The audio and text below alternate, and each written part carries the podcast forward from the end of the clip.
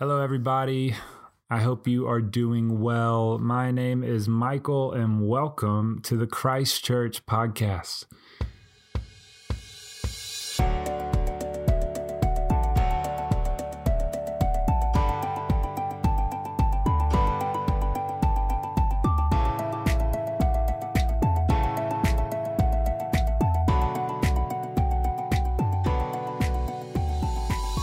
Podcast. still here. We're still making our way through the Apostles' Creed together, and we have come to our 13th episode where we are going to be discussing um, the statement of faith that we do believe in the forgiveness of sins. That's going to be our topic today the forgiveness of sins.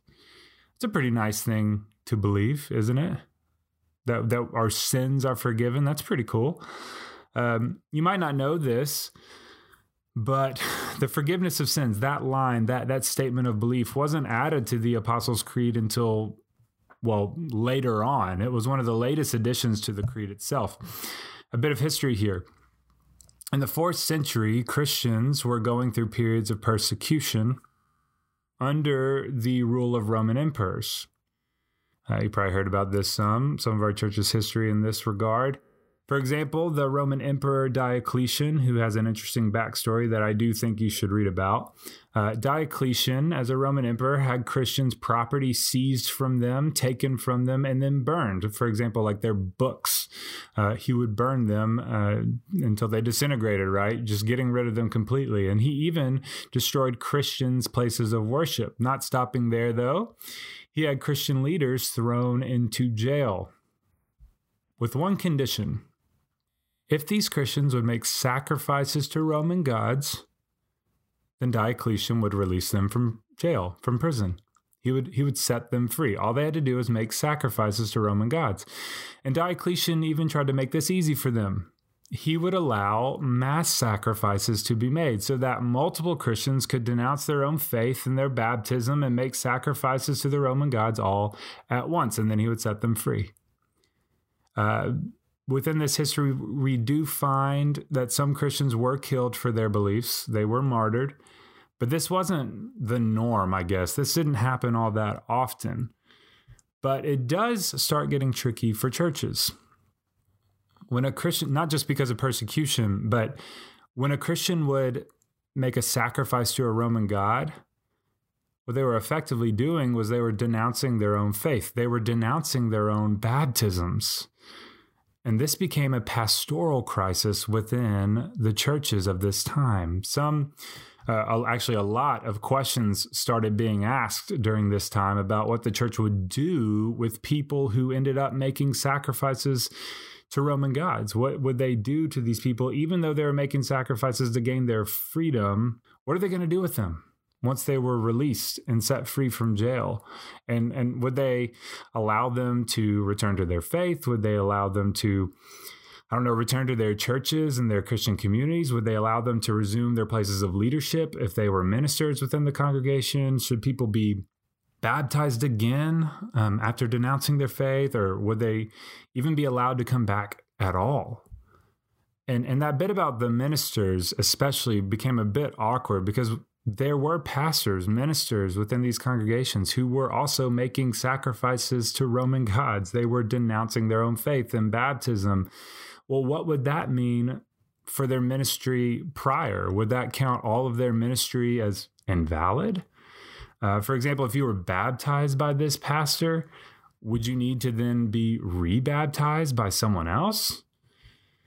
Questions about the Christian faith started swirling around these congregations and, and, within their own minds, and, and and what would they do within their own communities, such as like. Um, there, there were just multiple debates going on, discussions being had about what we are going to do as a Christian faith, as a body of Christ moving forward. What do we do now? Uh, some of the main questions that push the conversation forward were questions like what actually makes a person a follower of Christ? What can a person do if they stray away from the faith? What is the church?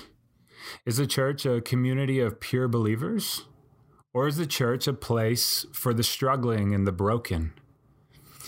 And these questions made way for some pretty clear cut answers because they kind of required clear cut answers after all. Ultimately, Christian leaders decided uh, that one's own failure, even in the lane of discipleship, would not exclude a person from the grace of God. The church, it was decided, is a place for anyone who confesses faith in Jesus Christ, especially Jesus Christ as Lord, and receives baptism into his way. Um, one does not need to be baptized more than once. And here's the kicker for our episode now the forgiveness of sins took place once and for all in the death and resurrection of Jesus Christ. Psalm 103, verse 12, you might know it by heart, tells us that as far as the east is from the west, that is how far our sins have been removed from us by our God. And how? Well, the Apostle Paul says to some Antioch believers, you can see this story in the book of Acts, that the forgiveness of sins comes through Jesus Christ. That this removal, as far as the east is from the west of our sin, comes through Jesus Christ. He would pen something similar in his letter to the Roman believers, saying, The death of Christ, the death that Christ died, he died to sin once and for all. But well, you know what? Let's just read this whole passage. It's, it's a little bit longer, but it's uh, Romans six verses one through about fourteen. Let me just let me just read all of it. Paul says, "What then are we to say? Should we continue in sin in order that grace may abound? By no means. How can we who died to sin go on living in it?" Do you not know that all of us who have been baptized into Christ Jesus were baptized into his death?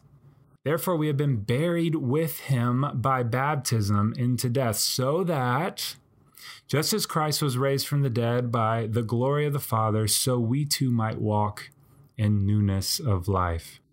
For if we have been united with him in a death like his, we will certainly be united with him in a resurrection like his. We know that our old self was crucified with him, so that the body of sin might be destroyed and we might no longer be enslaved to sin. For whoever has died is freed from sin. But if we have died with Christ, we believe that we will also live with him. We know that Christ, being raised from the dead, will never die again. Death no longer has dominion over him.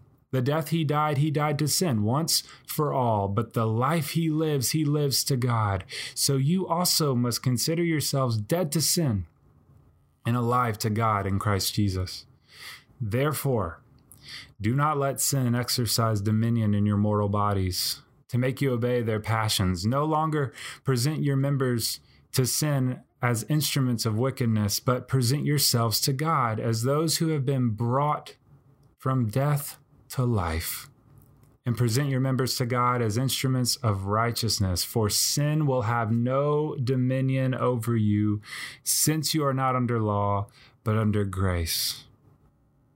So, we have it recorded that around this time in the fourth century, the ancient church added the forgiveness of sins as part of the baptismal confession, which is, of course, the Apostles' Creed. And even just for further reference, this line about the forgiveness of sins was also added to the Nicene Creed in the year 381. Um, because of everything Christians were facing due to their faith in Jesus, because of the persecution and what happened as a result, important questions were raised and were in need of clear answers. And important for our discussion right now, I think, is that question about what is the church?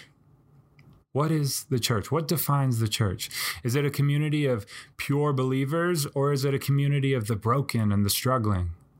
Is it a body of perfect faith in strong individuals or a body of weak and uncertain believers attempting to follow in the way of Jesus?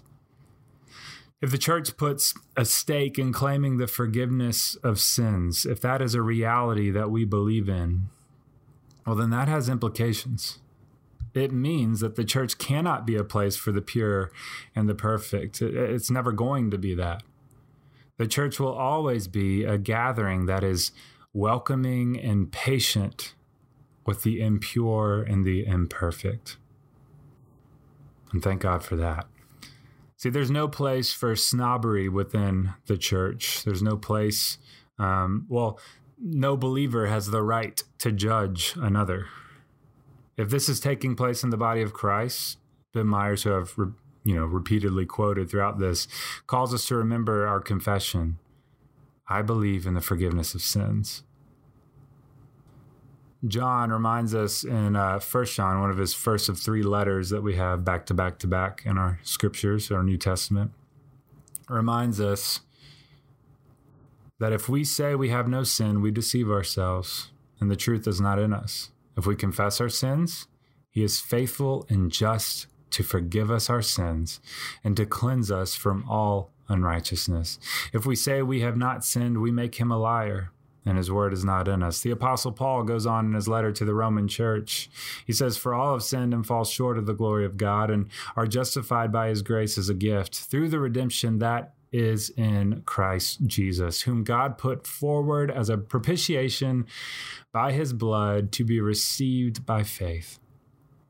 And this was to show God's righteousness because in his divine forbearance he had passed over former sins.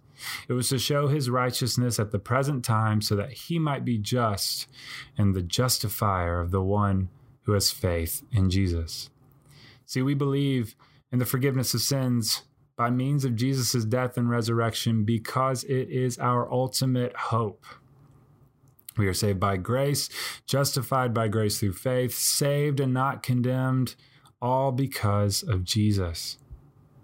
If we were to turn our backs if we were to grow numb to the good news of Jesus, if we walked away from the faith completely, we proclaim in this statement our belief that God will never forget us.